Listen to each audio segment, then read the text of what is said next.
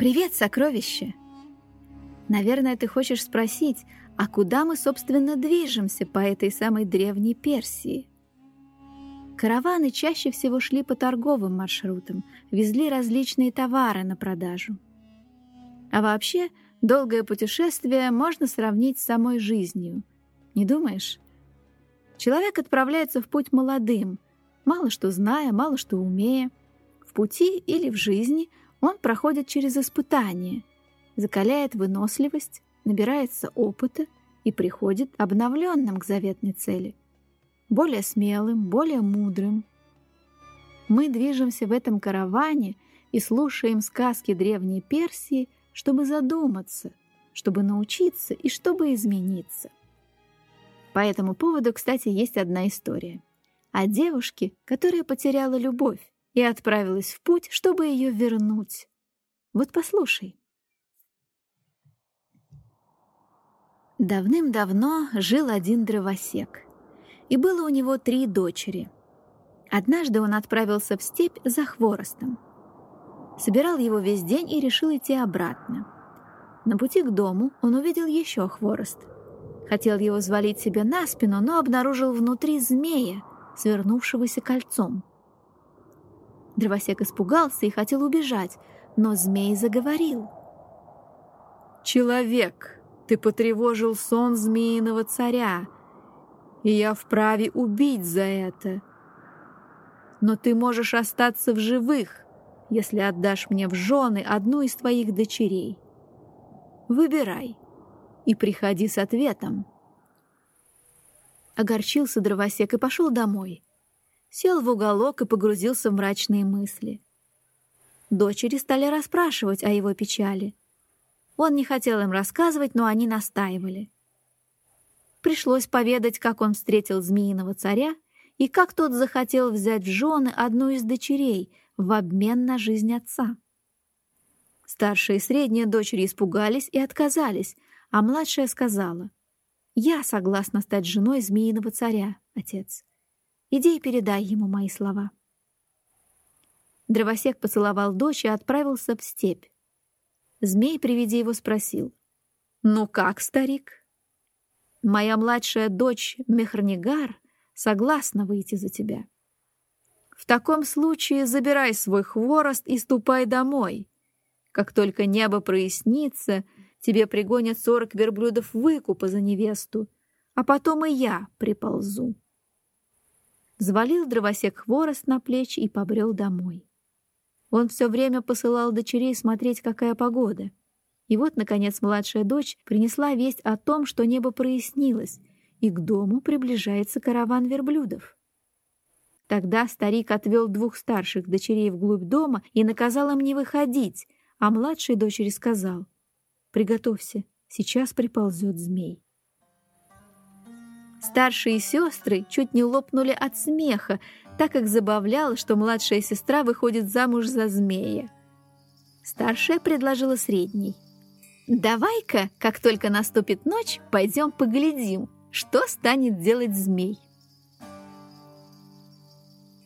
Мехарнигар надела свадебное платье и села ждать своего нареченного – Змей незаметно вполз в комнату и принял образ человека. Оказался перед Мехрнигар красивый и стройный юноша, перед которым и лунный лик померк бы. Но Мехрнигар, увидев юношу, воскликнула. «Кто ты такой? Уходи! Змей мой жених, а не ты!» Юноша рассмеялся и сказал, «Я и есть тот змеиный царь. Я заколдован и могу принимать человеческий облик только ночью. Старшие сестры, увидев прекрасного юношу, поняли, что прозевали свое счастье. На утро юноша превратился в змея и выполз из дома, а старшие сестры прибежали к младшей. «Мы видели твоего мужа и слышали ваш разговор», если хочешь, чтобы твой муж навсегда остался человеком, сожги его змеиную кожу. Михрнигар была девушка добрая и доверчивая. Она поверила коварным сестрам, которые позавидовали ее счастью. Ночью змеиный царь снова приполз к девушке и снова обратился юношей. под утро, пока ее возлюбленный спал, Мехранигар бросила змеиную кожу в печь. Юноша вскочил и закричал «Ты погубила свое и мое счастье! Прощай! Больше ты никогда меня не увидишь!»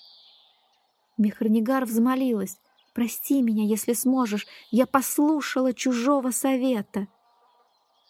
Змеиный царь сжалился, ведь он любил ее, и ответил «Как только взойдет солнце, я превращусь в двух голубей.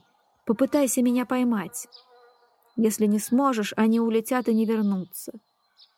Захочешь разыскать меня, попроси выковать семь пар железных башмаков и семь железных посохов и отправляйся в путь.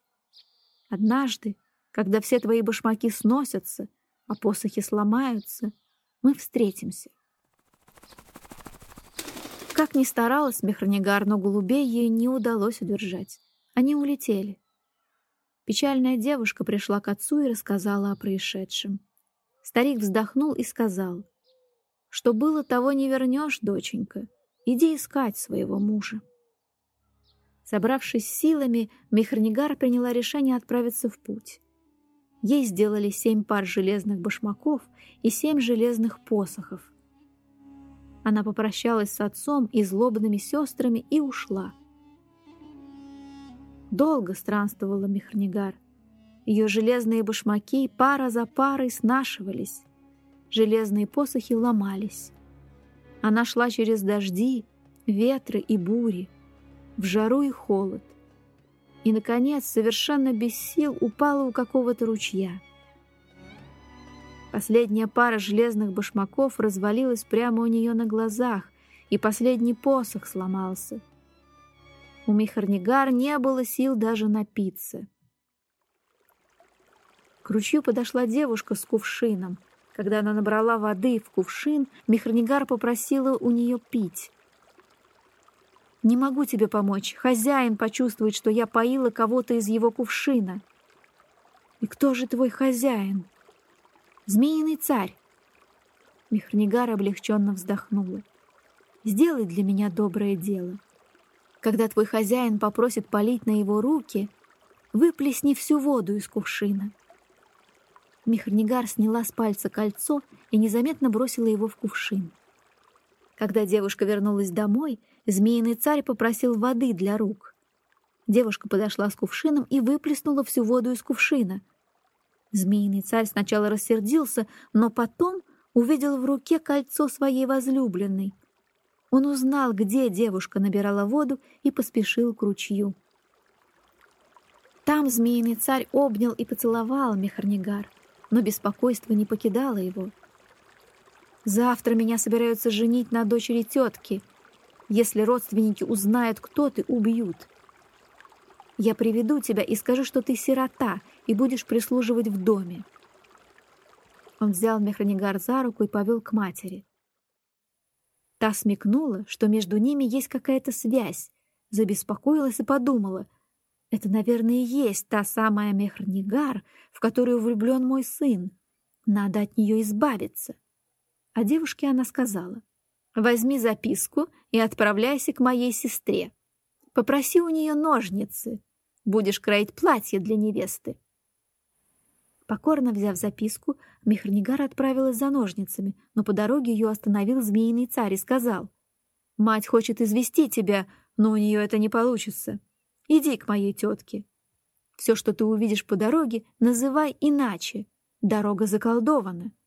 К примеру, увидишь грязную воду, говори, какая чистая прозрачная вода, было бы время, с удовольствием попила бы ее». Мехрнигар так и сделала. Подойдя к дому тетки Змеиного царя, она увидела покосившийся забор и, вспомнив наставление, воскликнула «Какой красивый и ровный забор!» Увидев чахлое дерево без веток и листвы, сказала «Какое великолепное, пышное дерево! Было бы время, прилегла бы под ним!» Рядом протекал мутный ручей. «Ах, какая чистая вода! Было бы время, с удовольствием попила бы ее!»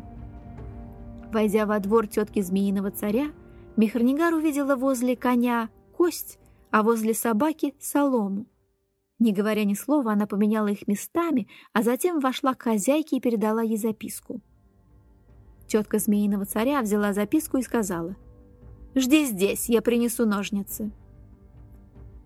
Когда она ушла, собака залаяла. «Бери ножницы и сразу убегай, иначе она убьет тебя!» Как только тетка вынесла ножницы, Мехарнигар схватила их и бросилась бежать. Тетка закричала. «Эй, собака, хватай ее!» Но собака спокойно ответила. «Вот еще, ты сыпала мне солому, а она дала кость!» Тогда хозяйка крикнула. «Эй, конь, догони ее!» А конь ответил. «Не буду. Ты бросала мне кости, а она дала соломы». Тетка приказала ручью. «Задержи ее, грязная канава!» но ручей промолвил. «Ты зовешь меня канавой, а она похвалила мою чистоту и даже хотела напиться». Вне себя от злости тетка приказала дереву. «Хватай беглянку, кривая коряга!» Но дерево ответило, что беглянка считает его стройным и пышным, и отказалась. Отчаявшись, тетка обратилась к покосившемуся забору, но тот возразил, что беглянка считает его ровным и красивым. Так Мехрнигар удалось сбежать, но тетка Змеиного царя поклялась ее извести.